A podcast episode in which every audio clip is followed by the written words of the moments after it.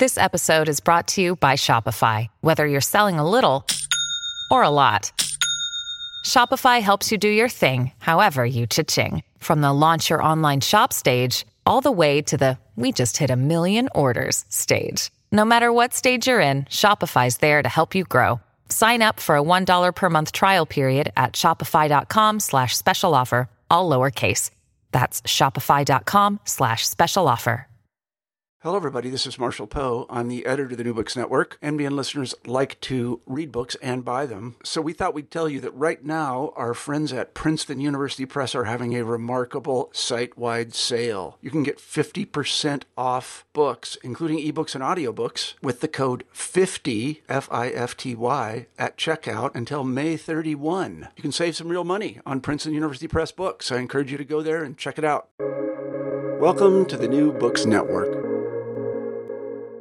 Hello, and welcome to another episode on the New Books Network. I'm one of the hosts, Dr. Miranda Melcher, and I'm very excited today to be interviewing Dr. Jonathan Leader Maynard about his book titled Ideology and Mass Killing, which is a fascinating book that helps us understand better the role of ideology in mass killings like genocides or campaigns of state terror, which may sound like something we already know a lot about, but actually, as this book demonstrates, there are some clear gaps in a lot of the prevailing views. And it's really quite helpful that this book lays out an alternative way to really systematically theorize how ideology plays into mass killings across a range of really intriguing case studies. So I'm really interested to interview the author about this book. Dr. Jonathan Leader Maynard, welcome to the podcast. Thanks so much. I'm a long-time listener to the New Books Network, so it's a delight to really finally be on the show. Wonderful. Could we start off, please, with you introducing yourself and explaining why you wrote this book? Yeah, so I'm a lecturer in international politics at King's College London. The book I wrote over a long period of time, as I'll kind of explain in a second, but over kind of two main posts. One, previously I was at the University of Oxford as a lecturer there, and then for the final kind of year of this book, I was in my first couple of years here at King's. And I've been interested in really the worst things that human beings do to one another for a long time, since before I came to university, really. And as with so many people with their first book, this book emerged out of research that I did for my doctorate. But really, I think I think about the book as kind of taking place in two phases, because I wrote the doctorate and planned to do some modifications to the doctorate and fairly swiftly release it as a book. In the end, I completely rewrote the doctorate and wrote essentially a new book based in large part on the research that I'd done at PhD level. But there's sort of two parts to the answer, I guess. What brought me to the subject was this fascination with genocides, war crimes, these kind of worst, most extreme forms of political violence in world history. And in thinking about why people engage in such crimes, not just, I think a lot of the time when we ask that question, why do people engage in such crimes, often people are talking about literally the frontline killers. How are people able to commit the kind of most terrible atrocities to, innocent, unarmed men, women, and children? That did really interest me, but I was also interested in the kind of more political dimension as to why did these campaigns happen in the first place. The answer to those two questions is not the same. Why do ordinary people participate? Why do kind of killers kill? And why do these campaigns of mass killing get organised? So I was really interested in kind of studying those crimes and addressing that kind of question of politically, why do these things occur? And I was very super fascinated and impressed by the research that I engaged with that was already existing out there. But I found myself persistently frustrated by conversations about ideology, which I was sort of independently interested in. I found that so much of the literature, it seemed to me, thought about ideology in very crude terms. Quite a simplistic conversation was being had about basically were the people who engage in mass killings kind of ideological fanatics, true believers driven by ideological belief to engage in violence, or were they essentially ideologically uninterested, driven by much more mundane motives? And that just felt like a complete false dichotomy to me and an overly binary distinction. So that was kind of what got me into the project, trying to do a project thinking in a more sophisticated, subtle way about the difference that ideology makes. When I then finished the doctorate, I then started engaging with more and more work from a field that I'd never engaged with before, which was conflict studies. where debates about mass killing were also happening, but happening in a slightly different way. In this field, there was basically no attention to ideology at all. It was just ignored. There wasn't even really much of a debate about it. And so then I started to engage much more with kind of theories that were being produced in conflict studies, engaging them as well, but still kind of motivated by the idea that it just didn't feel to me that people were getting ideology. It felt to me that, again, that ideology was either dismissed for very, very crude reasons, or it was kind of assumed to be relevant, but in a very kind of vague or simplistic way. So that felt to me that there was a real need for a kind of project to think in a more serious way about the difference that ideology might make. And so that's kind of the origins of the book. And in the end, it took me a lot longer than I had originally intended. But that was in part because there were sort of so many new groups of scholars and broad areas of research literature that I, in the end, wanted to engage and bring into the book. And you do bring them in. It is a very thorough book, which does make it longer. We discussed that briefly before we started recording, but quite worthwhile.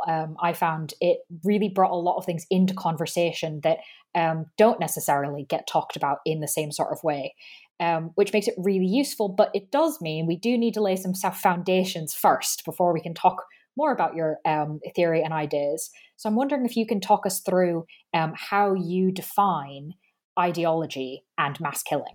Mm. I'll start with mass killing first, because I think that's the easier one. So mass killing, I don't think, there's not a huge fight in amongst scholars about what we mean by mass killing, I don't think. My definition is that a mass killing is a large-scale coordinated campaign of lethal violence, which systematically targets civilians.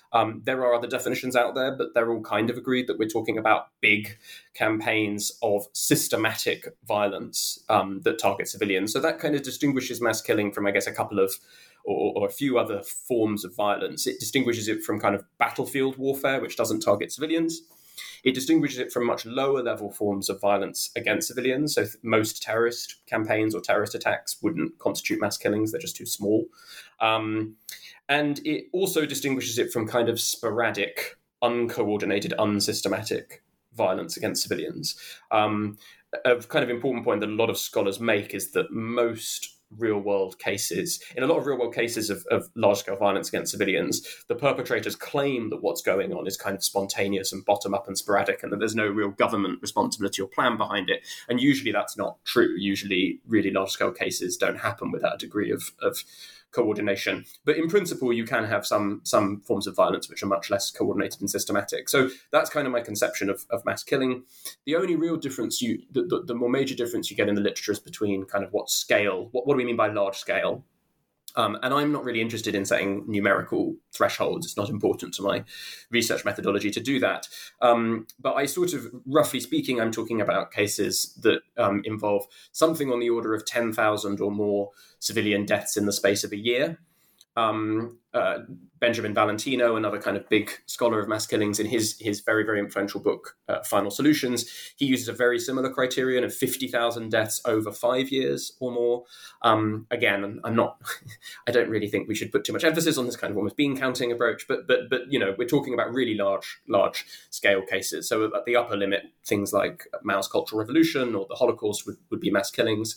But there are a range of lower level cases with sort of death tolls in the 50,000 to 100,000 region, and obviously those lower scale cases still represent some of the most extreme campaigns of violence in world history. So that's sort of mass killing, and that's what I mean by that. Now, ideology is much more complicated. It's sort of famous, a term that is famous for how much scholars disagree or differ in the way that they define it. I'm going to simplify a lot and say basically there are three types of definitions you get of ideology. The first are kind of rooted in a Marxist tradition, which are kind of what are often called pejorative definitions of ideology. So this is where ideology is seen as something intrinsically negative. So ideologies are, for example, systems of ideas that legitimate a dominant order and rationalize its repression of those who are disadvantaged within the existing political order. That's a kind of classic pejorative definition of ideology. The second set of definitions are those that kind of see ideologies as a very special type of highly systematic, logically consistent, sort of well-formulated belief system. that approach, that sort of conception of ideology, is still very influential in some branches of political science, particularly branches focused on kind of electoral politics. So sort of old debate about to what extent, well, I say debate, it's kind of, it's more a matter of consensus now, but there's a kind of old debate about to what extent ideology is really just confined to political elites versus to what extent does it kind of spread into the mass publics. And the kind of consensus these days is that if you're talking about ideology in that very, very systematic sense, it's largely an elite phenomenon. Most ordinary people don't really think about politics that way. I don't like either of those conceptions of ideology. I opt for one in a third category. And the third category we might just call sort of general conceptions of ideology that don't attach ideology to either of those key properties of the first two categories. So they don't assume that ideology is necessarily negative or damaging or bad, nor do they necessarily assume that ideology is highly systematic and well formulated. Although I have a full definition in the book, which I won't give because it's a little bit long, but the basic shorthand I often use for my definition is distinctive political worldviews. That's what I mean by ideology, or at least political ideology. And to give sort of one more line on that, the reason I prefer those kind of definitions, there are many reasons I prefer those kind of broad definitions of ideology, but the simplest one of all is that the other two conceptions just aren't consistent with the sort of everyday things almost all of us call ideology. Pretty much everyone says socialism is an ideology. Pretty much everyone says that conservatism or liberalism or communism or fascism are ideologies. And these days, we just know that those systems of ideas don't necessarily take the form. In fact, they fairly rarely take the form of highly systematic, well-organized, well-formulated, explicit belief systems. Most people who call themselves liberals or socialists or conservatives don't have that kind of worldview. It's much more of a kind of identifiable but sort of looser patterning, bundling of ideas and narratives and values and sentiments and preferences. And similarly, not all ideologies have to be kind of negative, or at least I wouldn't want to assume that. So I prefer this more general definition, and I would argue that more general conception of ideology is increasingly becoming dominant across different sort of fields of research. But again, there are some fields where there are exceptions. So the sort of question I ask in my book is sort of what role do distinctive political worldviews play in shaping patterns of mass killing? And although under my kind of broad definition of ideology, ideologies are pretty ubiquitous, right? They're normal. Almost everyone has some kind of distinctive political worldview. But that by no means means that ideologies in this sense necessarily matter. There are lots of aspects of politics which are not particularly affected by people's distinctive political worldviews. All sorts of groups fight elections, and they often fight elections in quite similar ways, or at least there are some dynamics of election fighting that are pretty similar across different ideological groups. So it remains a pretty open question, in my view, what a difference that distinctive political worldviews, ideologies as I call them, actually make to mass killings. Thank you for explaining that, and not just explaining your own definition, but situating it within the debate. And that kind of goes back to what we've already said about bringing the conversations together, which I think really helps. So given that there is kind of an open question to some degree, and obviously it's the one you sort of tackle in your book of kind of, hang on a second, what do these things have to do with each other? I'm wondering if you can outline for us kind of the causal argument you're making around ideology and mass killings. Again, I think it's probably best for me to start by answering that question by saying what I think the sort of main views out there in existing research are. And I sort of, in the book, I kind of divide, I'm being a little simplistic here, but I sort of divide the dominant views about ideology's role in mass killing into basically two camps. The first camp is a sort of traditional literature that says ideology does matter in mass killings, indeed sees ideology as very central to mass killings, genocides, mass atrocities.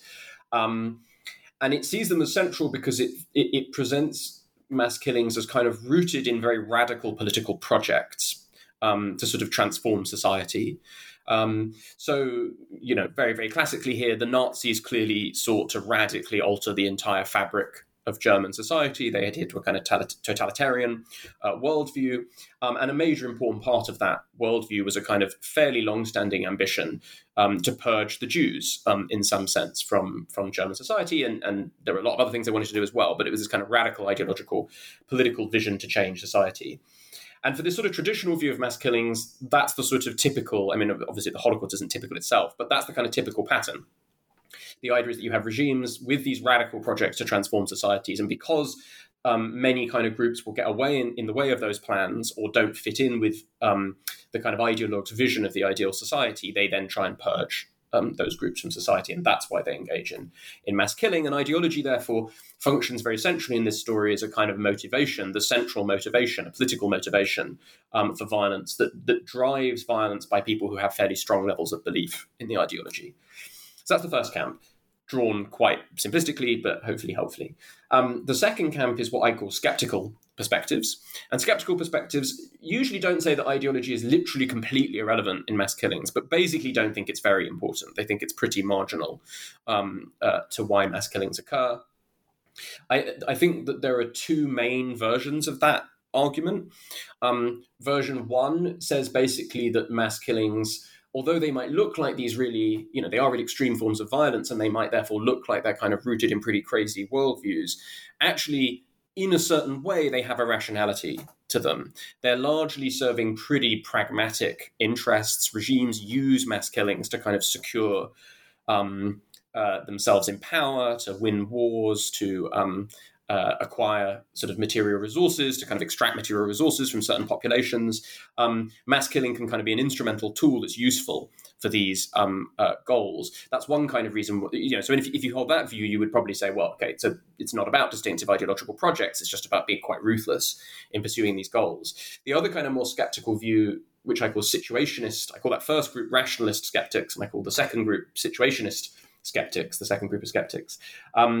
Situationists are those, I'm using that label really to refer to a pretty diverse literature, but often very influenced by social psychology, that has done a lot of research on the way in which individuals often come to participate, whether at an elite level or a kind of ordinary rank and file, kind of on the ground killers level, come to participate in violence through kind of social pressures. A lot of hugely influential work done in social psychology in kind of the, stretching back to the 50s, but particularly in the 70s and 80s, that showed sort of how relatively easily we could get people to engage in quite violent or seemingly abusive behavior if they were sort of told to do so by figures of authority, or if they were in a group whose other members seemed to participate, were willing to participate in such violence. And often the individual would sort of, even if they didn't believe violence was justified, would kind of surrender their own conscience and just go along with what they were told to do or what those around them would do. So the argument I'm sort of making is an intervention to some extent in that debate, although obviously there are some other positions that scholars offer. And I'm sort of saying that there are important kernels of truth to both the sort of traditional, yes, ideology matters views, and both of those skeptical views. But I think all of them get it wrong in important ways. And I think the reason why they get it wrong in important ways is because, going back to where we started, I think that their kind of assumptions about how ideology would make a difference are too simplistic. And I think they're too simplistic in two main ways. So the first is that both sides of the debate tend to associate ideology largely with kind of deep political convictions. If we say ideology matters, the assumption is, well, that must matter because people really believe in it. And that gives them the motive to go out and engage in violence. And I just think that's an error. I think a huge amount of the time we see ideologies having massive impacts on politics, even in cases where either people don't really deeply believe in them, they don't have really strong belief in them, or in situations where there might be degrees of belief, but also a range of other reasons why they might kind of follow what an ideology is prescribing them to do, but without kind of being fanatical. So I think we need to think more kind of in a more sophisticated way about how ideologies make a difference to kind of address this debate. And the way I try and do that in the book is I deploy this concept of what I call ideological infrastructures. And the basic argument here is that ideologies can shape political behavior, including political violence, through a number of different causal mechanisms. Some people might go along with an ideology because they deeply believe in it. Some people might go along with an ideology because they've sort of, more at a much more shallow level, accepted and taken on board some of its narratives or claims, but without very kind of committed deep levels of conviction. They kind of are like, okay, yeah, sure, that narrative sounds sort of plausible to me, and in tandem with other motives, that might enable me to go along with what an ideology is demanding, such as participation in a campaign of violence. But equally, some people might go along with an ideology precisely out of the kind of conformist doing what others around you are doing kind of dynamics that I was mentioning earlier, social psychologists have been very interested in. And some people might go along with an ideology because it's actually sort of instrumentally useful to them. The ideology is kind of a tool that they can use. So, for example, perhaps they go along with Nazi ideology because doing so advances their careers, or perhaps they employ certain communist justifications of violence because doing so is a way to build political support. These are also reasons why you might use an ideology and go along with what an ideology is saying in some sense. So I think that, and I think most people act out of all of those mechanisms to some extent. Kind of each of them, there's elements of deep belief, elements of kind of taken for granted or shallower level belief, elements of just kind of conformity, and elements of more instrumental opportunism and usage of the ideology. So I think what tends to happen in cases where mass killing occurs is that certain kinds of justificatory ideology, an ideology that provides some justifications for the violence, sort of pull on each of those causal levers and do so in mutually reinforcing ways to encourage actually not you sort of one kind of perpetrator, one true believer model of perpetrator to engage in violence, but a whole range of different kinds of people to engage in violence. You have this quite diverse, we kind of know from research on mass killing that the people who actually carry it out, both at the elite level and at the kind of, again, the kind of grassroots rank and file level, tend to be pretty diverse. They're not all the same. They don't all have the same mindset. They don't all act out of the same motives. And what I think ideology does is kind of bind diverse groups of people, diverse kinds of perpetrators, into a collective campaign of violence through these different kinds of causal mechanisms, these different kinds of causal roles for ideology. So to kind of refer to my more metaphorical language, The violence of a mass killing campaign depends on a kind of ideological infrastructure to bind it together, an infrastructure that depends on sort of belief, more tacit low-level acceptance, conformity, and more instrumental opportunism. So then the sort of final part of the argument then is that different kinds of groups or military forces or secret security services or just regimes and governments have different kinds of ideological infrastructure. And certain kinds of ideological infrastructure, particularly those that I call limitationist, that kind of involve important ideas about violence being limited and constrained by various kinds of strategic calculation or moral norms, those kind of infrastructures will tend to restrain mass killing and discourage groups and regimes from engaging in it. Other kinds of ideological infrastructures that I call hardline, by contrast, tend to contain ideas that make it easier to justify mass killing, and thereby, through sort of various causal mechanisms, make it more likely that mass killing can occur. And then also, if a mass killing does occur, the kind of character of that ideological infrastructure will often make an important difference to the kind of mass killing that we see. So a regime with a kind of deeply radical ethno-nationalist ideological infrastructure is likely to engage in violence of a somewhat different form than a regime with a communist ideological infrastructure, for example. And then a lot of the book is kind of about unpacking both these different kinds of causal mechanisms and the different kinds of ideologies, different kinds of hardline ideologies that might encourage mass killing, and the kind of ways in which they make a difference to the observable patterns of violence by influencing the behavior of kind of political elites, ordinary on-the-ground killers, and also society, sort of social groups and supportive groups more generally. So that's exactly what I'd love to ask you about next, now that you've laid out very much kind of what your argument is, how it is in discussion and debate with existing trains of thought, about this idea of kind of, once we think about ideology having some sort of involvement with the mass killing kind of happening, right? As you said, there are multiple different ways that this can work, and multiple kind of different kinds of ideologies. There's not just one sort of way. But I'm wondering if you can maybe now discuss a bit about what you've kind of just briefly teased us with, the idea of ideology shaping the character of mass violence, in addition to just sort of helping us understand kind of in what sorts of circumstances it may or may not be more or less likely to happen. Mm-hmm. Yeah, I mean, and perhaps it's best again to sort of let me start again with the skeptics, right? One of the reasons why I think ideology is important.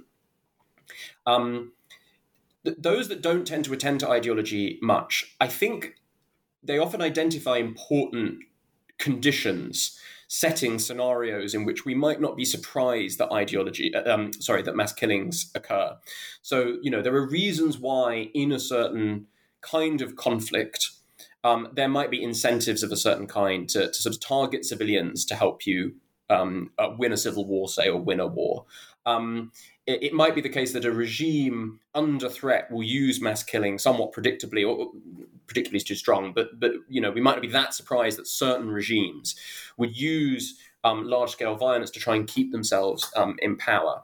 The problem, I think, with those kind of arguments is there's just so much about the resulting violence that they can't explain. For a start, there are many regimes in similar positions or many groups in similar kinds of conflicts that just don't employ mass killing to those kind of ends. But even if we just look at those the regimes that, or the groups that do, you know, we say for example, take Nazi Germany. Perhaps we find it somewhat unsurprising. I think most of us would still find it pretty surprising, but somewhat unsurprising that a kind of really authoritarian and racist state in war, highly dictatorial, with lots of power, with a pretty ruthless leadership, would be willing to engage in pretty large-scale abuses of civilians. That might not surprise us enormously. But that just doesn't take you very far in explaining why the Nazis targeted the Jews specifically, or why they also targeted the disabled or homosexuals, or why they targeted the Sinti and the Roma. Why they targeted certain classes and Russian and Slavic civilians in certain places and certain contexts, but not others. Why certain kinds of groups, such as particularly local populations in the Baltic states, were very willing to take part in these killings, whereas in other areas they really weren't. All of these are really the substantial, you know, really substantially important questions about mass killings and why they take the form that they do. And whilst, again, I don't think ideology is by any means the only factor here, it just is so implausible, I think, to suggest that it doesn't make a difference. Again, in some of the, that's kind of clearest in some of the most infamous cases. So, you know, I think very few people would argue that, you know, the Holocaust is not shaped by Nazi ideology. That's sort of really obvious and a matter of consensus at some level. But I think that you can make very similar points about most other cases. We might talk in a little bit. One of the cases in the book is Guatemala. In Guatemala, the military regime in Guatemala in the 1960s, 1970s, and 1980s is fighting a left-wing insurgency. In some sense, that's a kind of classic scenario in which we see sometimes states and regimes engage in violence against civilians. They do it to kind of crush the civilian support base for guerrilla forces. But there are so many features of the mass killing in Guatemala that are just really puzzling from a kind of that sort of perspective of, okay, groups sometimes do this sort of rationally because it's useful for them to engage in violence. The violence is so disproportionate to the level of threat that the regime really faces. It's really hard to understand why the regime targets such an incredibly wide base of Guatemalan society, much of which had no collaboration and was playing no role in supporting guerrilla forces. So it seems really odd that they would sort of target civilians on such a scale. There are also particular groups that get targeted. So the Guatemalan military regime targets Catholic movements in the parts of Guatemala where the insurgency is somewhat active, not even necessarily that active, but broadly parts of the country where the insurgency operates. And that's really weird because the Guatemalan military regime is largely Catholic orientated. One of its major support bases is the Catholic Church within the country. I'm not going to go into the detail of how I think ideology answers that yet. Again, we might talk about that more in a minute. But you get all of these sorts of questions arising across mass killings. Why was the violence so extreme? Why was it often so brutal? Why did it target the particular groups that it did? And in general, my argument is the kind of basic social situation or political situation in a particular case, like the fact that they're at war, the fact that they face an insurgency, the fact that a regime is under threat from some kind of political opposition, these might be very important in a very general sense in that they establish some basic conditions in which mass killing might become more possible. But they just don't tell us that much about the specific form that the violence takes, or even I would say that much about exactly why it occurs in certain cases, but not others. To answer that, you need to get inside how the perpetrators understand the crises that they face and how they understand the certain kinds of civilian groups as threatening to them, as kind of guilty of deep wrongdoings against the regime or the society or the in-group that the perpetrators take themselves to represent, the particular way in which they see violence as the kind of necessary last resort, that there's no other option to it, that all other strategies would kind of be foolish or unsuccessful. These kinds of subjective understandings of the situation that they're in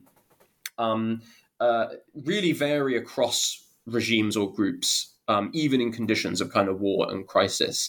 And I think we have to get inside those understandings and also, as I've suggested already, not just their kind of sincere understandings, but the sort of way in which political institutions that are built around ideology might create kind of conformity pressures or instrumental reasons to use an ideology in a certain kind of way. And until we sort of start to grapple with those kind of questions, I just think there's a lot about the kind of character of mass killings that we really struggle to explain. Mm. I'd love to kind of pick up on one of the aspects that you've already mentioned you go into in the book, and obviously we won't be able to go into it in the same amount of detail as the book does, but you do trace throughout the book kind of the differences in how ideology is impactful for elites versus rank and file perpetrators. And kind of you've already sort of mentioned it in a few of your sort of examples of kind of, oh, well, there might be this pragmatist reason to go along with it, and there's social pressure and all sorts of things. But I'm wondering if you can maybe tell us a little bit more about kind of how you see the difference in impact between these sort of two groups across cases and types of ideology.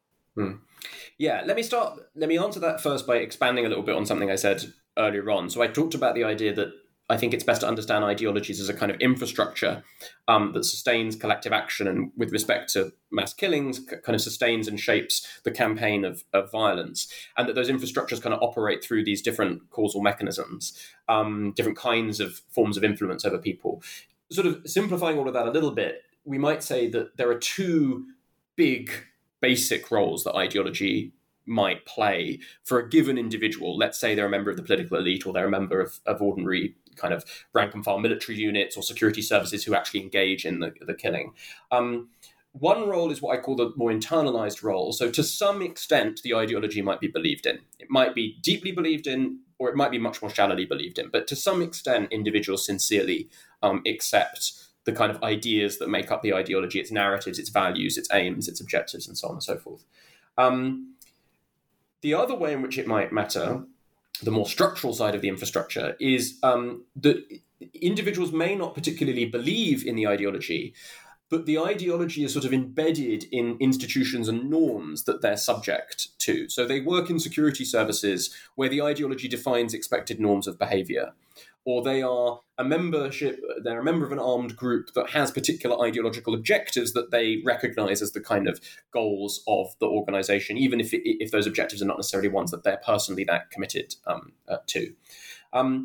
So one part of my argument about political elites versus the kind of ordinary people on the ground is that for elites, I tend to think that the more sort of some degree of sincere belief side, the more internalized side of ideology, tends to dominate more. So elites tend to believe, I think, more in the ideologies that tend to justify mass killing than do the ordinary kind of rank and file, as I call them, individuals who actually carry out the killing. That's not to say the rank and file don't believe at all. I'll come back to them in a second. But for elites, I think elites often have a relative degree of freedom in thinking about how they understand crises and how they respond to crises. And so ideology, I think, tends to make a difference for such elites because it actually structures the way in which they think sincerely about the crises that they face and why they think that mass killing, such an extreme cause as mass killing, is an appropriate, strategically effective and normatively justified response to those crises. That's not to say that ideology isn't also a kind of more can also function through norms and institutions at the level of political elites. I absolutely think it does. In particular, I think that elites have often used an ideology for years before a mass killing occurs to uphold their political rule and legitimate their political rule. And that creates certain kinds of opportunities and incentives and pressures on them to kind of keep using that ideology or even double down and radicalize that ideology in ways that may be very important in shaping their decision to implement mass killings. But broadly speaking, I would say that elites tend to sincerely accept an ideology that justifies mass killing more than, to an even greater extent than do like kind of wider societies or the rank and file individuals who commit the killing. At the level of the rank and file individuals, so now, again, we're thinking about here kind of members of military units, members of paramilitary forces, members of security services, etc., etc. I think the balance is slightly reversed. Here, I think that ideology is almost always very powerful in terms because of the way that it generates certain narratives that justify the violence, or elites propagate certain kinds of ideological narratives that justify the violence. And ordinary kind of rank and file members of security services or militaries just have to take into account those narratives and norms, even if they don't deeply believe in them. They're subject to very strong kind of ideological pressure to go along with the ideological narratives and justifications of violence that their kind of commanders, their superiors, elites, broader influential figures or agencies within society are propagating. I do tend to think that most ordinary rank and file perpetrators still also do often accept the ideology to some extent, but I think they tend to do so in much more kind of shallow, inchoate, informal partial ways than do elites. I think only a relatively small minority of kind of rank and file perpetrators do I think could really be characterized as fanatics or true believers in the ideological justifications of mass killing. I think they often take them on board to some basic extent, and then also are being subject to very strong social pressure rooted in these kind of ideological norms and institutions that they're subject to. So that's the kind of basic way in which I think that the role is somewhat different between political elites and rank and file killers. Perhaps one other thing that I might say is that another way in which I'm sort of, the book is challenging, I think, some of the conventional wisdom about ideology's role in mass killing, is that I don't think that the kind of grand political projects that are sort of focused on in some traditional ideological perspectives, the kind of idea that mass killings occur because people are trying to completely transform society due to kind of long-standing political projects. I generally don't think that that's quite right. I think that's true in some cases, but I don't think it's the most important way in which ideology matters. I think the more important way in which ideology matters is that it shapes understandings of security. And it shapes, in times of crisis, perceptions of civilian groups as threats and as often as guilty of crimes. And it shapes a belief that mass killing is a kind of strategically and normatively appropriate response to deal with crisis. So it's not really about creating a utopia. It's about securing national security and protecting the group and protecting society against dangerous elements or winning a war for society. I think it's more rooted in kind of security discourses than it is in utopian discourses. Again, I think that's true to a slightly different extent across political elites and rank and file groups. So I think at the level of political elites, there are still often some broader political projects going on in the background. So again, we might talk about Soviet Union in a sec. But in the Soviet Union, clearly I guess not absolutely clearly, but I think it's clear that the Stalinist political elite under Joseph Stalin were pretty strongly committed, not just to the ideological justifications of Stalinist violence, but to a much broader kind of vision of communism and how communism was transforming societies. And I do think that mattered to some extent in explaining Stalinist violence, although I think it was complicated.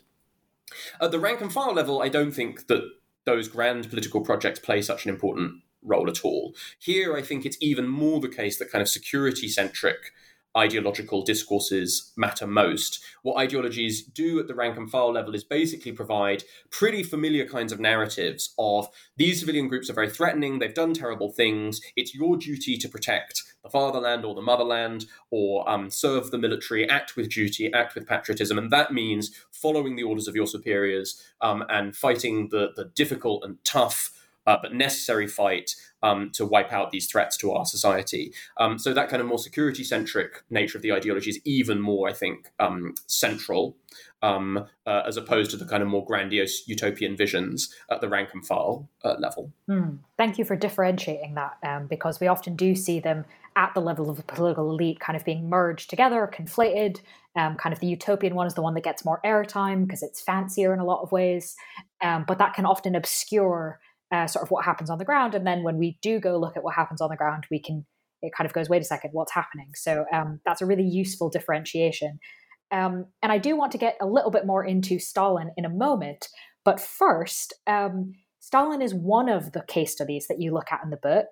But you have a quite interesting range of case studies. So I'm wondering if you can first kind of tell us what they are, but then explain how you chose these particular case studies. Yeah, so there's the four main cases in the book. Stalinist repression Stalinist violence of the Soviet regime under Joseph Stalin in kind of what we sometimes call the long 1930s, which is sort of 1928 to 1941, but concentrated in two main periods, the early 1930s, what's often the violence kind of associated with the collectivization campaigns, as they're called. And then even more so, what I focus on in the book is 1936 to 1938, often called the Great Terror, Stalin's Great Terror. That's the first case study. The second case study is then Allied area bombing of Germany and Japan in World War II. That might seem like an odd case to some people to compare to the other kind of famously horrible cases that I'm looking at, but there are reasons I do it. I'll come back to that in a second. Quite persuasive reasons, I will say. I was thank you very much. Pleased when I opened to that part of the book and I saw that that was what the next case study was. I had a bit of glee going, "Ooh, he went for it." And it fits. So I definitely will be asking you about that in a minute. Yeah. So let's come back to that. So Allied area bombing of Germany and Japan might be just worth saying. Very specific phrase there, area bombing. The chapter is not about all Allied bombing of Germany and Japan. It's about a very particular strategy of targeting civilian areas. So that's case two. Case three is then the Guatemalan Civil War, probably a case not known to as many people, certainly not as well studied in comparative kind of studies of genocide, mass killing, violence against civilians. It's a relatively neglected case. The Guatemalan Civil War runs from sort of roughly the early to mid 1960s through to 1996, but mass killing becomes sort of more prevalent in a really concentrated period in the middle of the Civil War. Most of the mass killings occur between 1980 and 1983. The escalation to mass killing kind of starts a little bit earlier than that, 1978. So the case study is sort of 1978 to 1983. That's my focus in Guatemala.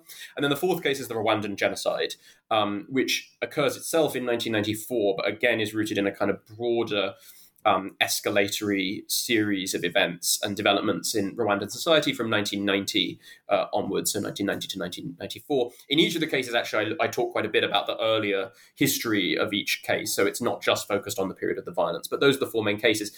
There are some other cases that I talk about fairly extensively in the book, so such as Indonesia in the mid-1960s sees a mass killing of alleged communists.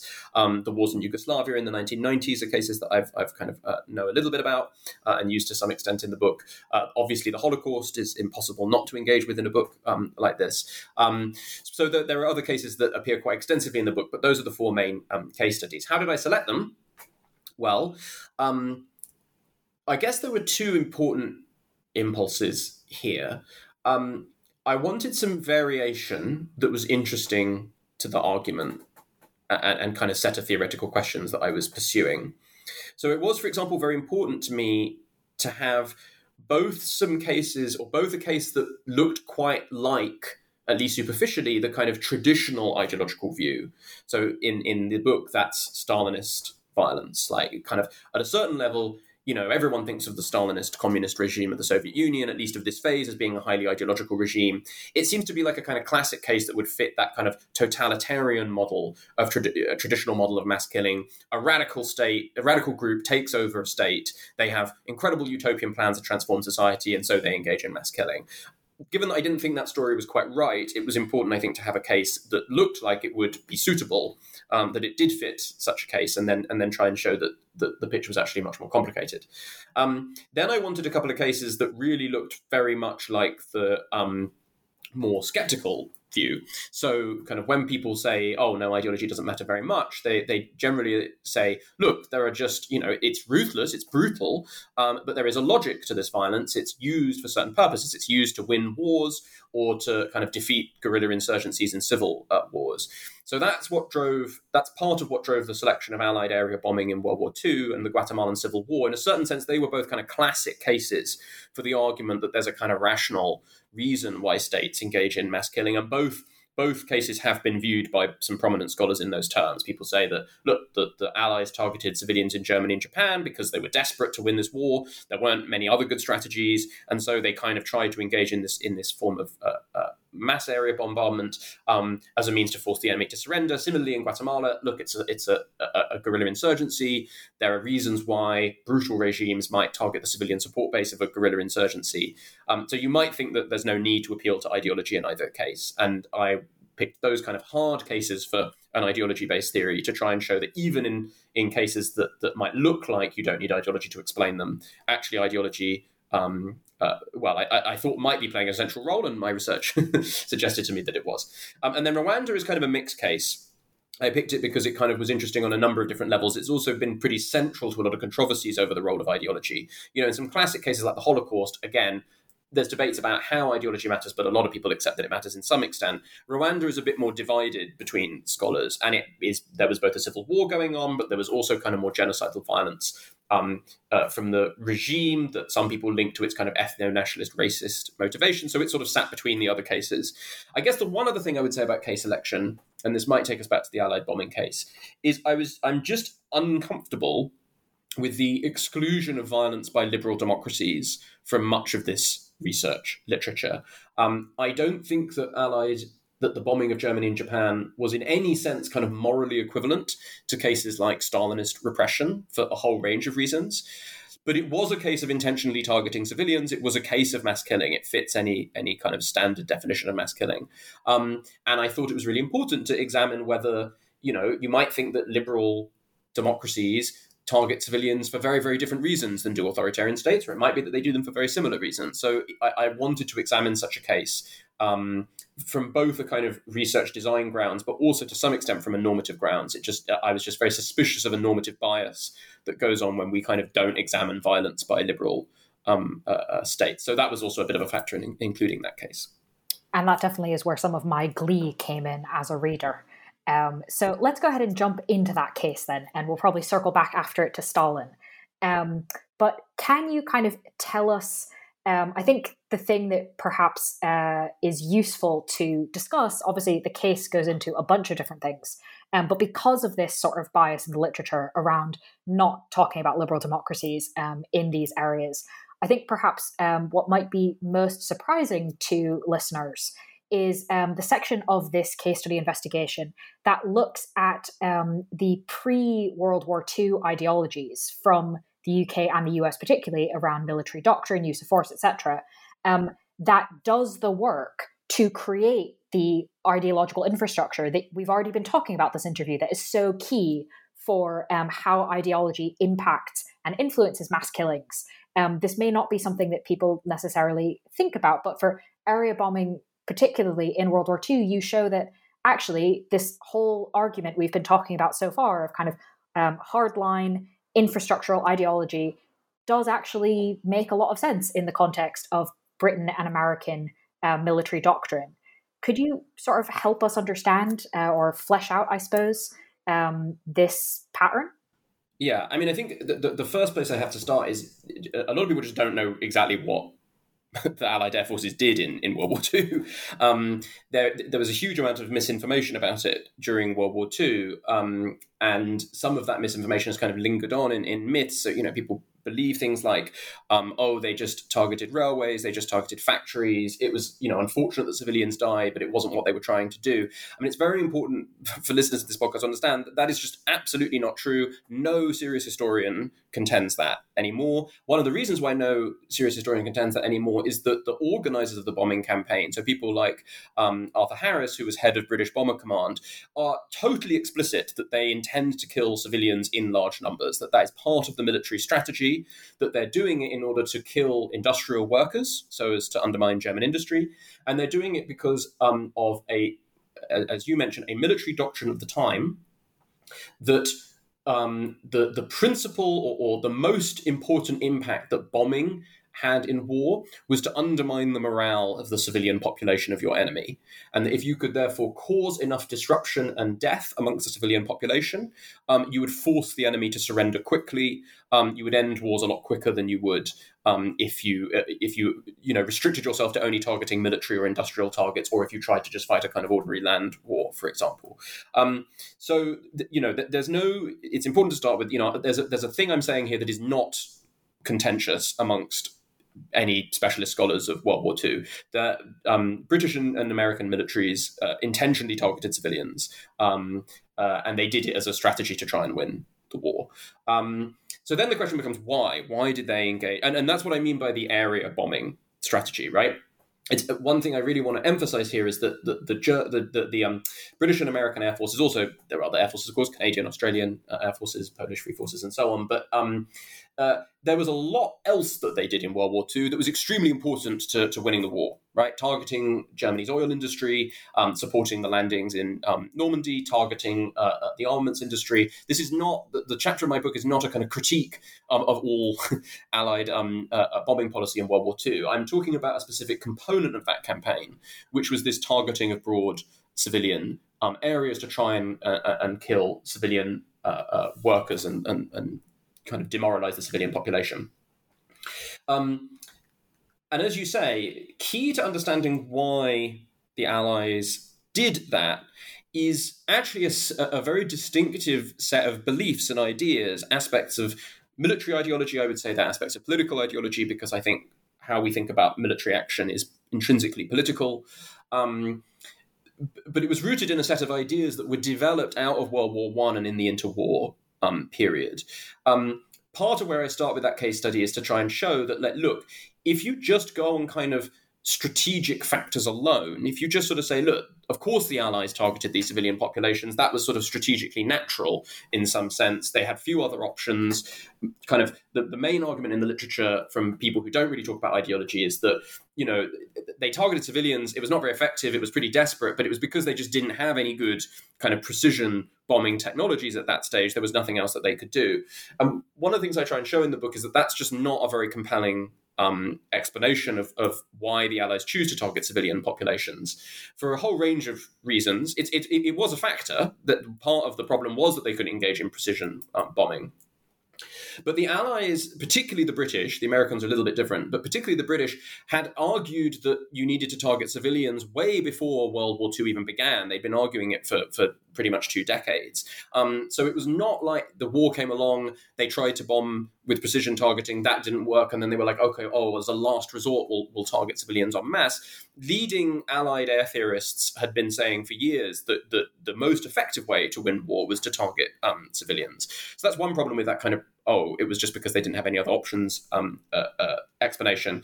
Also, the other problem with that explanation is that as the war, maybe you might say, look, Britain in 1940, 1941 really was very limited in what it could do. We had almost no ability to hurt the German war machine. And so we targeted civilians because of few other options. That's not entirely true, but you could run the argument to some extent. But by 1942, 1943, 1944, 1945, Allied options had actually expanded quite dramatically. There were lots of things they could do with air power.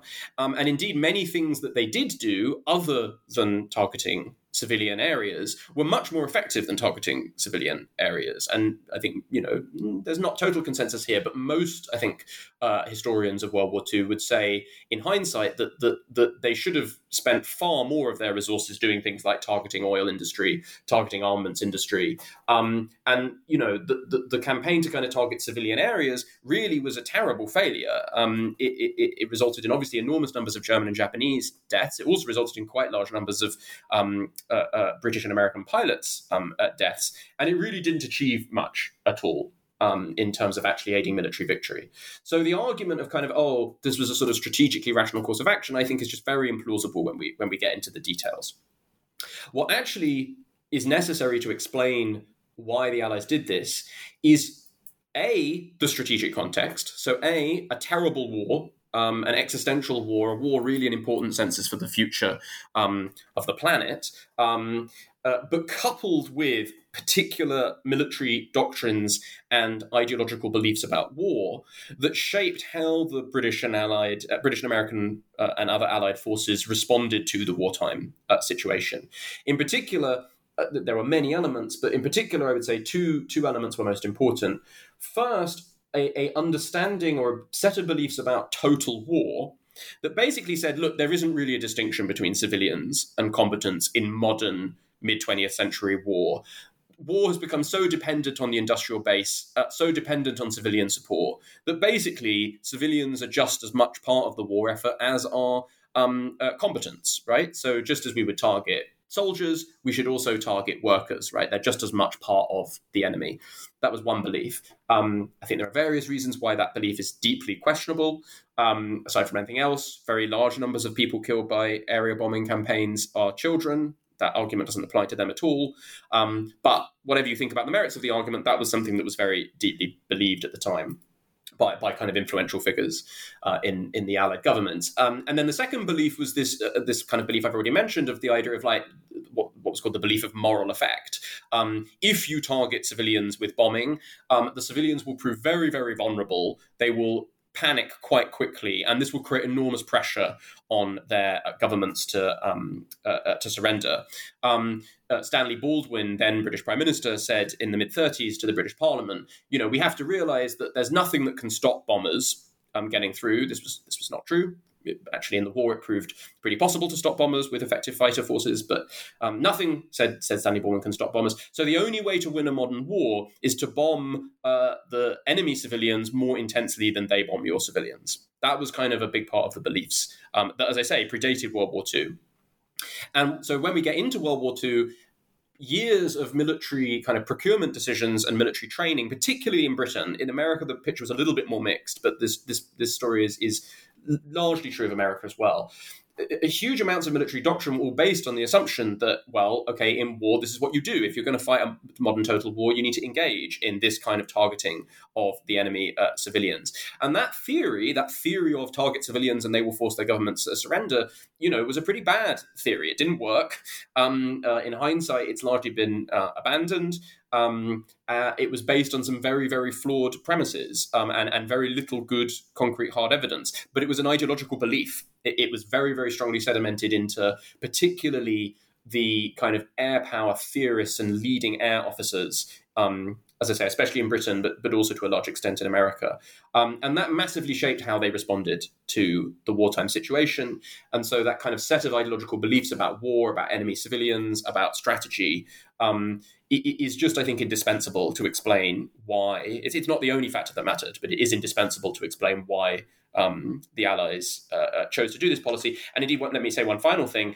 One of the ways that we see that is that it was not a policy used by any other state in the war. You know, if it was really the case that there was a kind of very strong strategic case for bombing civilians to win war, then you would really think that Germany would have engaged in an area bombing campaign of Britain to try and force it to surrender, very much the same reasons that the Americans gave for bombing Japan, right? It's an island nation. It would be incredibly costly to invade it by land. Let's just try and bomb it into submission and to surrender. Well, although the Germans did bomb Britain significantly, they didn't bomb it on anything like the kind of area bombing scale that Britain bombed Germany. Obviously, the Germans did enormous other far worse abuses in the war. So it wasn't as though the Germans were adhering to some like nice moral principles that restricted them. But the German military just never had endorsed that theory of targeting the civilians via area bombing in order to kind of force the enemy side to surrender. It was a distinctive ideological set of beliefs that was important in Britain and America, and that shaped how they fought the war. In many ways, a very sort of clear-cut case, right? You show in the book the tracing of the development of this ideology over the interwar period. It's not like it just kind of suddenly came up. It was one person giving a speech and that was it, right? It was discussions and debates over time that then had very clear consequences in the choosing of a particular strategy. As you said, there were other things that could be done. Other countries chose other things. And in some ways, kind of the fact that it was a choice makes that relationship between the ideological beliefs and the method, the policy then pursued, much, much clearer. So again, right. I'm glad you included it. Yeah, I mean, in fact, and actually one of the things you just said is a very good way of putting it. I mean, a central part of my argument in the book, although no one would dispute this to some extent, but mass killing is always a choice, right? It's never really the case that the situation forces a regime or forces a state to engage mass killing. It might encourage it to varying degrees, but mass killing is always a choice, and it's always embedded in both, as I say, the particular real sincere ideological beliefs of those that carry it out, but then also the more kind of ideological incentives and pressures created by the norms and institutions that they've used politically over previous years. So, you know, yeah, in World War II, you know, I think the air officers and the political elites generally believed in these theories, but these theories had also become very, very deeply embedded in a kind of groupthink formed around them in important parts of the government that just led people to go along with these theories, even if they weren't deeply committed to them themselves. Yeah, and there's also something to be said as well about once a theory becomes discussed so much within certain circles, even if you don't necessarily agree with it, you don't know what the alternative is. It's hard to marshal an argument against it when it's not being contested. Exactly. Yeah. So we need to move beyond the notion of just like deep ideological conviction. You know, that's a big part of the argument of the book. Move beyond the idea of deep ideological conviction and see this more diverse range of ways in which ideologies can be absolutely essential, even with sort of more erratic, uneven levels of belief.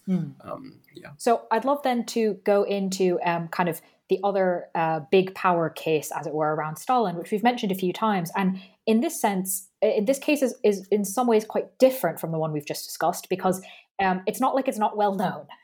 It's not like Stalin's Great Terror is some obscure subject that's received no academic attention whatsoever. There's been a lot of investigation into both what actually happened and why it happened and kind of which type of actor, which level of actor did what, etc.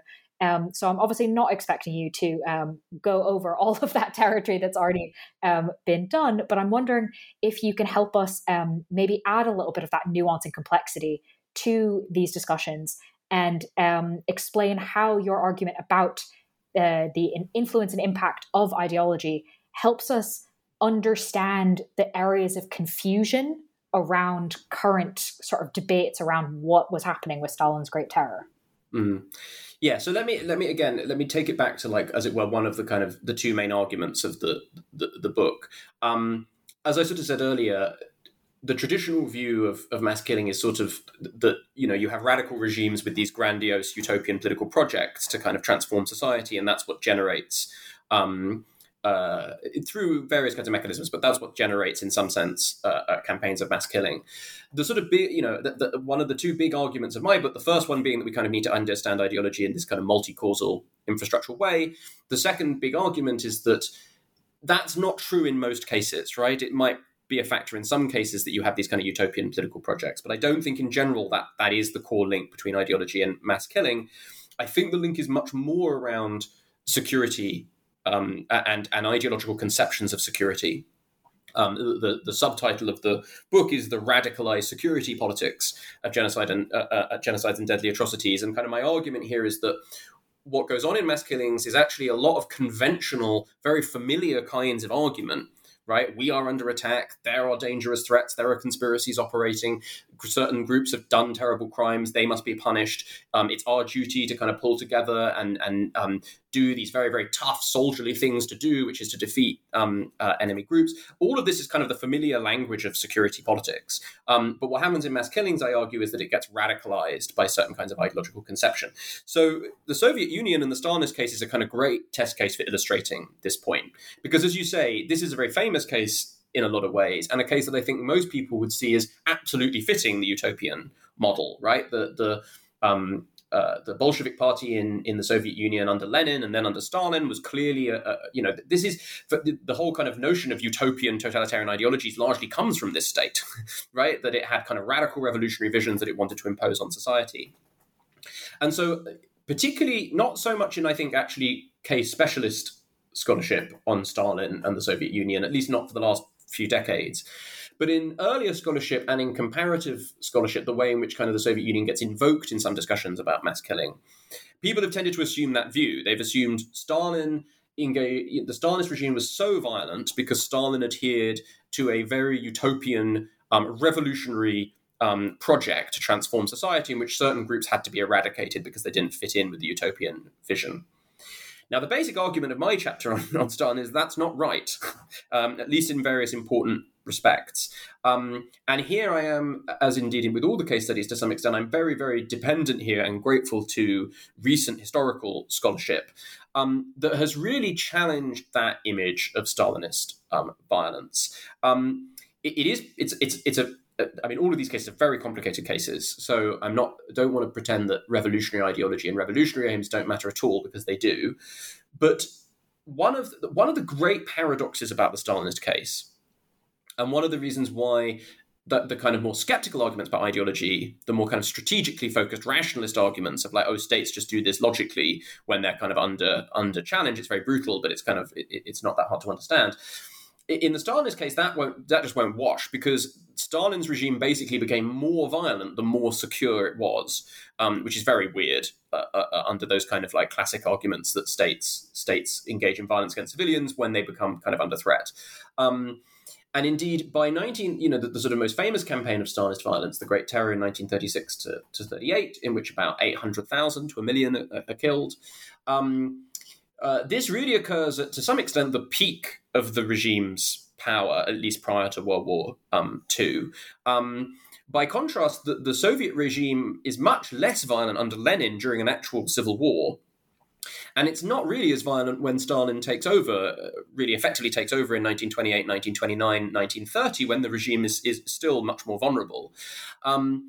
So that's kind of puzzling. And what recent history... So that's one thing that's puzzling about the Great Terror. The other thing that's puzzling about it is that it actually occurs not at a period of time when the regime is at its most revolutionary, but actually when it's moved into a more conservative phase. So if you think about that kind of traditional utopian argument, you'd kind of think that regimes would become more violent as their kind of goals, their ambitions become more radical and transformative.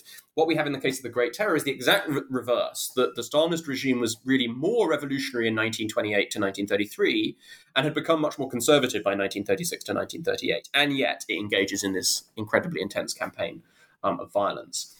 So the argument, what I try and show in the chapter in the case study, is that the only real way to explain this puzzle, it doesn't look strategically rational for Stalin to be doing this, nor does it look like it's a consequence of utopian ideas, is to see that what's really going on here is a deeply ideological and radical vision, but a security-centric vision. The Stalinist regime, I argue, was so violent, not because its ultimate goals were so radical, although they were, and that's not irrelevant, but because its conceptions of threat, its conceptions of danger, and of the justifiability of violence and the effectiveness in violence in response to danger were so extreme. To put it in another sort of simple terms, the Stalinist regime was so violent because its ideological doctrines of security, its ideological security doctrines were so radical, not so much because its domestic governance doctrines were so radical. Now that's simplifying somewhat, because the Stalin's conceptions of threat were so wide-ranging, in part because he adhered to a revolutionary view of the world. So there is a linkage there.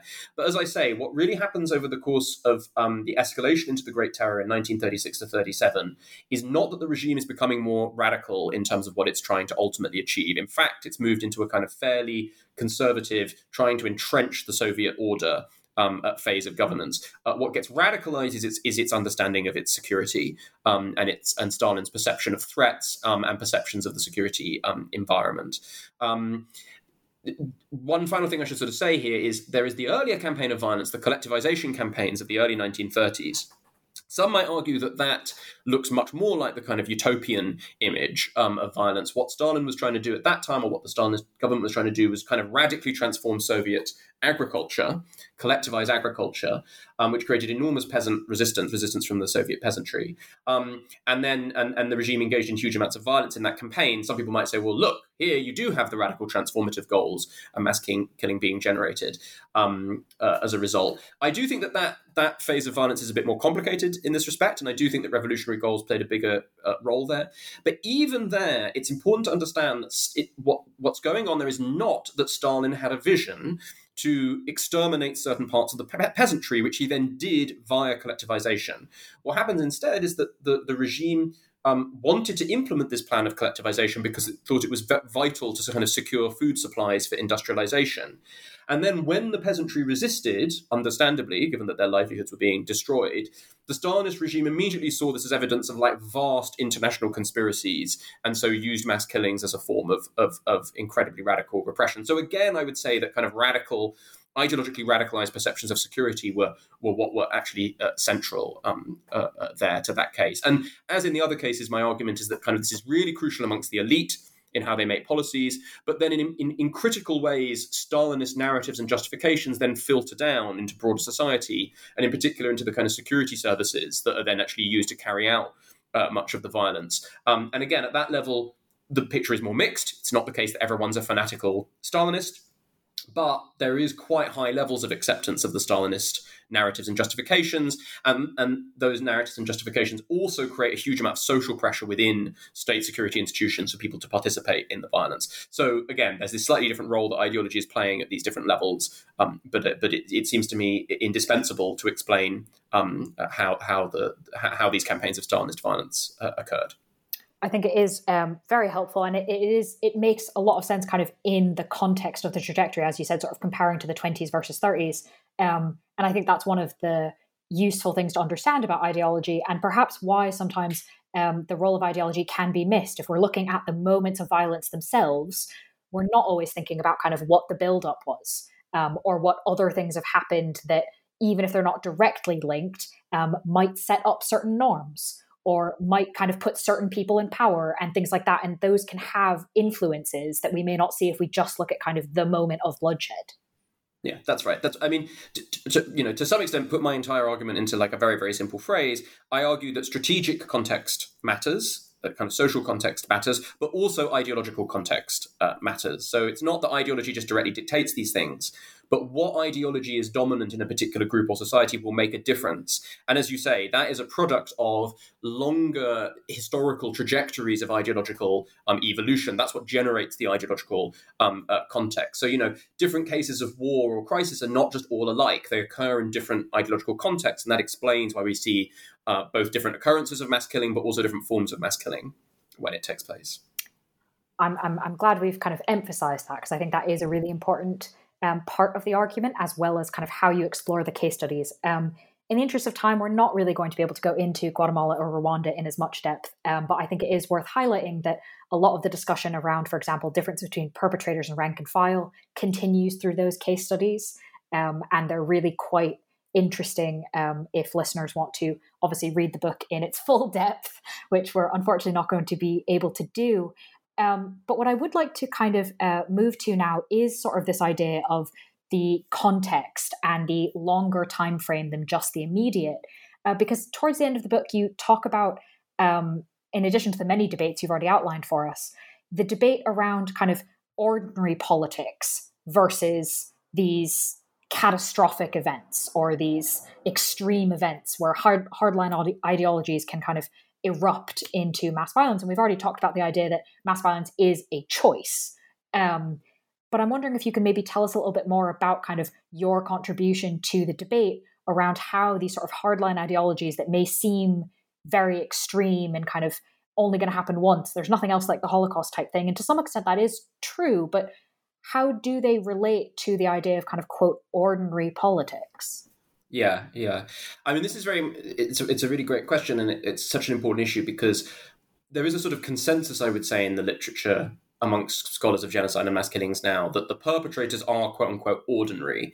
What is meant by that is that they're not generally psychopaths. There are a small minority who might be kind of sadists or psychopaths, but the vast majority are relatively ordinary people. And that's what's really scary about genocides and mass killing, is that it can draw ordinary people into it. So a huge amount of the scholarship has been focused on kind of explaining how that occurs. How do we get ordinary people? How do ordinary people become involved in it? That's part of what I think, though, has generated the confusion about ideology, because, again, in sort of certain kinds of traditional presentation, the ideologies that support or justify mass killing seem really extraordinary, right? So, Nazism is, a kind of uniquely fantasist, diabolical vision of the world, and that's what undergirded the Holocaust. And so, if that's your kind, if Nazism is sort of your stereotype, your archetype of what you assume an ideology that would justify mass killing is going to look like, you're kind of left with this sort of puzzle of, well, you've got this really extraordinary ideology that seems to matter, but we also seem to now believe that the perpetrators tend to be fairly ordinary, at least psychologically ordinary. So what's going on there? Basically, the argument, the way in which I think my book interacts with that debate or helps resolve that issue, is to stress that whilst ideologies can be extraordinary or ordinary to varying degrees, what tends to go on in most cases in most places in the cases for in mass killings, is actually that fairly ordinary kinds of argument, as I mentioned earlier, to do with security, punishment, loyalty to the nation or the in-group, soldierly valor, strategic necessity, military necessity, these very familiar, ordinary ideas that are features, frankly, of security politics in every society all over the world. It's the radicalization of those ideas that really most underpins mass killing, the kind of stretching of these familiar justifications into new, more extreme or radical directions. That's not to say that much of the rest of the ideology that those kind of radical claims about security become embedded in might not be pretty extraordinary, or indeed not matter for how that radicalization process occurs. So, you know, there's lots in Nazism that is truly extraordinary and diabolical and so on and so forth. But at the leading edge of the violence, the way in which the Nazis tend most of the time to justify mass killing and the Holocaust, I would still emphasize, is parasitic on these more ordinary familiar ideas of security politics. The Nazis employ very radicalized versions of, but nevertheless versions of, claims about self-defense, security, punishment, valor, military necessity, and so on and so forth. And so that's, you know, again, the phrase in the subtitle of the book is radicalized security politics. That's my argument. The ideological foundations of mass killing are pretty familiar to us, but they are stretched in really extreme directions. And the way in which they're stretched in really extreme directions is generally by certain kinds of narratives. So to put this all another way, I'm arguing that the perpetrators of mass killing don't tend to have particularly, or aren't committing the violence due to particularly alien goals or values, although they often do become deeply sort of like morally corrupted by the violence and by process of ideological radicalization. But it's not alien values and goals that really matter in mass killing. The goals are kind of quite familiar. It's incredibly radical, extreme narratives about the victim groups, about the crises and the situations. Perpetrators of mass killing don't accept that they fight in a world with specific threats in which limited violence is what is justified to kind of fight wars and threats. They engage in apocalyptic conspiracy theories and hugely sweeping, unbounded narratives about the threats that they face and how necessary and urgent violence is as a response, how no other options would be acceptable. Anything other than extreme violence is kind of treason or weakness. These kinds of narratives are what allow those kind of more ordinary ideas of security politics to become radicalized into these more extreme forms that make such extreme violence possible. So that is the argument, and as you say, I hope it does bring some clarity to this issue of the ordinary and the extraordinary, because clearly mass killings are extraordinary forms of violence. Like, some people think mass killings, oh, well, that's kind of, you know, that's what happens when people go to war. Well, that's not true. Most wars and most political crises pass by without mass killings occurring. So it is pretty extraordinary violence, but it is rooted, I think, in the radicalization of quite ordinary people and quite ordinary ideas. And I think this is where time as well can become an important factor. The idea, as you said, of kind of the ordinary politics getting stretched. One of the ways that can happen is over time, without, you know, in tiny little increments that maybe by themselves don't look like a lot of stretching. But you can end up kind of a decade or two later in a very different place than when where you started. That's exactly right. Yeah. Sometimes in some of the literature, there's this kind of blueprint image of ideology and violence, right? The ideology provides a blueprint for the violence that's kind of been in the ideology all along. And I just don't think that's right in almost any case. What happens is this kind of process of radicalization and escalation in the kind of anything ranging from the kind of few months to the kind of decade prior to mass killing. And it's that process of radicalization, as you say, this incremental shift in ideas and stretching of ideas and increasing circulations of narratives of threat that ultimately generate the violence, in my view. And in a lot of ways, this makes sense when we compare it to, for example, military history, because you also need years and process to develop, for example, the technology to carry out mass killings. Even in cases like Rwanda, where a lot of the killings were done by not particularly technologically advanced weaponry, you have to import machetes. You have to import rather a lot of machetes. And as we all know now from global supply chains, importing something is not something you can do in an instant. So the idea, I think it makes a lot of sense to think about ideology being something that is a process over time, because in sort of classic military history, we're already familiar with that. from a technology point of view, from a training point of view. That's something that it already is kind of a known quantity. So thinking of ideology in similar terms makes a lot of sense. That's right. This is actually not a phrase I use in the book, but one way I might expand on that is to say part of sort of what I'm saying is collective violence, and mass killing is a form of collective violence. You might think it depends on kind of three kinds of infrastructure, right? It needs a physical infrastructure. You need resources. You need and you have to respond to material incentives and acquire weaponry and acquire funding to organize these things. It relies on an organizational infrastructure. You need institutions. You need squads. You need agencies. You need bureaucracies to often do a lot of this stuff. How varies from case to case. And I'm sort of arguing, but it also needs an ideological infrastructure. It needs a set of ideas and narratives and justifications that both underpin the perception that the violence is acceptable, but also communicate its key priorities and its kind of central organizing logic. And I don't think you can kind of just reduce the ideological to the physical or the organizational, but all three are really important. So yeah, ideological context and strategic context, but also physical, organizational, and ideological infrastructure. All of these things need to be kind of properly understood to explain how and why mass killings occur. Well, and in fact, a lot of those things can in fact be identified in advance as well, right? We can see different ideologies at work. We can see some of this stretching, at least if we're looking for it. And we can certainly see military and organizational developments. So what implications then does your argument have for predicting or perhaps even more, preventing mass violence? I think probably one of the single most important kind of preventive and predictive debate that I think my work intervenes in on is the kind of question of propaganda and to what extent is kind of extreme proliferation of things like hate speech. I actually prefer the language of dangerous speech associated with an important scholar called Susan Benesch and others, radical pamphlets and radio and television. To what extent does this matter? And again, my position here is a little bit middling, right? Like, I think there are some very crude images of how that kind of speech and propaganda matters, which I think get things wrong. But at the same time, I think many people have kind of fled away from those crude images. It's like, oh, well, this idea that propaganda just brainwashes people is wrong, so propaganda doesn't matter. And I think that's a big error.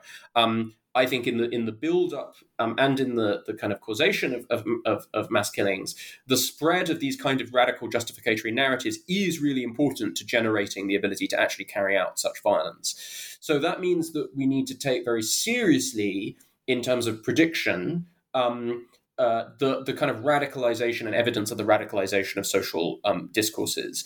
A couple of scholars that were quite influenced by some of my early work in this area, Matthew Walton and Matthew Schissler, working with many other collaborators in Myanmar, used some of my framework to kind of think about nationalist discourses in Myanmar a few years ago. This was before the big Rohingya crisis that was going on. And they were really sounding an alarm about the radicalization of political discourse within Myanmar, I think before a lot of other people were. And because they were paying attention to the radicalization of that discourse, they could see a real risk of worsening social tensions in Myanmar that then we obviously saw manifest in far more radical violence in the Rakhine crisis and the violence against the Rohingya. So a very basic message here is of course propaganda and dangerous speech don't just have this kind of automatic brainwashing power to inculcate people into violence. That's a silly, crude model, but they do matter. They make a huge difference in terms of disseminating narratives, shifting social norms, signaling official authorization of increasingly radical policies. And so predictively, we should pay attention to those developments. And then preventively, we also do need to think about kinds of actions that can contest, challenge, undermine the reach of such violence. I have a friend and colleague, Rihanna Nielsen, who's doing some work on how we might use, for example, cyber technologies to frustrate the dissemination of radical propaganda online. That's become a new issue. But there's also a more traditional kind of focus on things like peace education in countries that are potentially at risk of mass atrocities or mass killing. None of this is a panacea. None of this is just going to solve the problem. It all has to be put in the context of broader social and material developments within these societies. But there is, I think, a subset of political science and real world politics that just thinks it doesn't matter. And I just think that is not what the evidence tells us. The evidence tells us that propaganda and speech does matter in a big way, both predictively and preventively.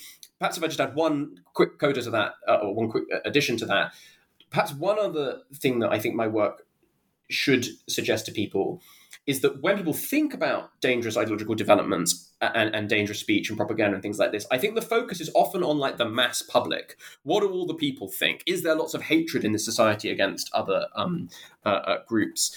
And obviously that is important, but a kind of big part of my argument in the book is that it's not as important as some people think. A lot of mass killings are not very democratic, right? It's not like the people have all voted for them or necessarily even want them to occur that much. So what I think is often more important is the particular ideological commitments and orientations of political elites and also military and state security organizations. So recognizing that we probably need to place more focus than I think some people do on those, on the elites, the military organizations, the security services, and how you might change them and how you might change their orientation. You know, that's a huge topic and a big topic for future research, but that's another thing that I would kind of highlight coming out of the research that I've done. Thank you for mentioning that, because I do think that it's not just kind of the methods and of propaganda and the means of it, but also kind of, well, what's the, if you're targeting disinformation, sort of, that's a big task. So it's worth thinking about kind of what kinds and who and methods and all of these sorts of things in order for any efforts to even be able to be measured, much less necessarily work. So as we come to the end of the interview, obviously you've spent a massive amount of time on the book. As you detailed at the beginning, this started in a lot of ways with your PhD work, but has extended beyond that. But the book is out now, so listeners can read it. But that must mean, do you have something you're working on now or next? I'll say, by the way, just a plug, but it is out now and there is the introduction is freely available on my website. So if anyone wants to not get the whole book, undermining my own sales figures here, but not get the whole book, but read the introduction, they can get that on my website. I'd love to say that I was taking a big break now, but I'm a workaholic and so I'm not. So I am, at the moment, I'm mainly doing some things that are little spin-offs of the book, so some papers that derive from some of the research for the book. But the two, I guess, next big projects is I want to build on some of the arguments I've been making about ideology to write a book about how we think about and analyze ideology in general within the social sciences and the humanities, that I hope will kind of develop a lot of these arguments and help people think in kind of more wide-ranging ways about how ideology makes a difference, whatever they're studying, whether they're studying history, whether they're studying the present, whether they're studying politics, whether they're studying social life. So that's one project I want to do. That book might be called something like Analyzing Ideology or something like that. But then the really sort of more next direction that I'd love to go in is it's hard to not look at the world today and not be worried about extremism. And I think thinking more about some of the arguments that I've been making about mass killing, how that extends or is modified in or applies to forms of political extremism more broadly, is something I'm really interested in. And in particular, I think it's a problem that extremism, at least over the last sort of 20 years until very, very recently, has been so bound up with terrorism, which of course is an important topic. But I think that forms of political extremism in the world extend far beyond terrorism. And so my hope is that by thinking of extremism in a somewhat more wide-ranging perspective, we might be able to say more about, again, the role of ideology, but also the limits of ideology's role in explaining some of the new kind of extremist political currents that we're seeing in the world today. So pretty early stages in thinking about that, but that's the kind of next big direction that, you know, fingers crossed, I might be able to pursue. Yeah, quite a lot to get your teeth into there. So best of luck with that. But while you are off on these next projects, listeners can read the book that we've been discussing. I'm glad you mentioned the introduction available on your website. But as a reminder, the book is titled Ideology and Mass Killing, the Radicalized Security Politics of Genocides and Deadly Atrocities, published by Oxford University Press, just out in 2022. Dr. Jonathan Leader Maynard, thank you so much for being on the podcast. It's a real pleasure. Thanks so much.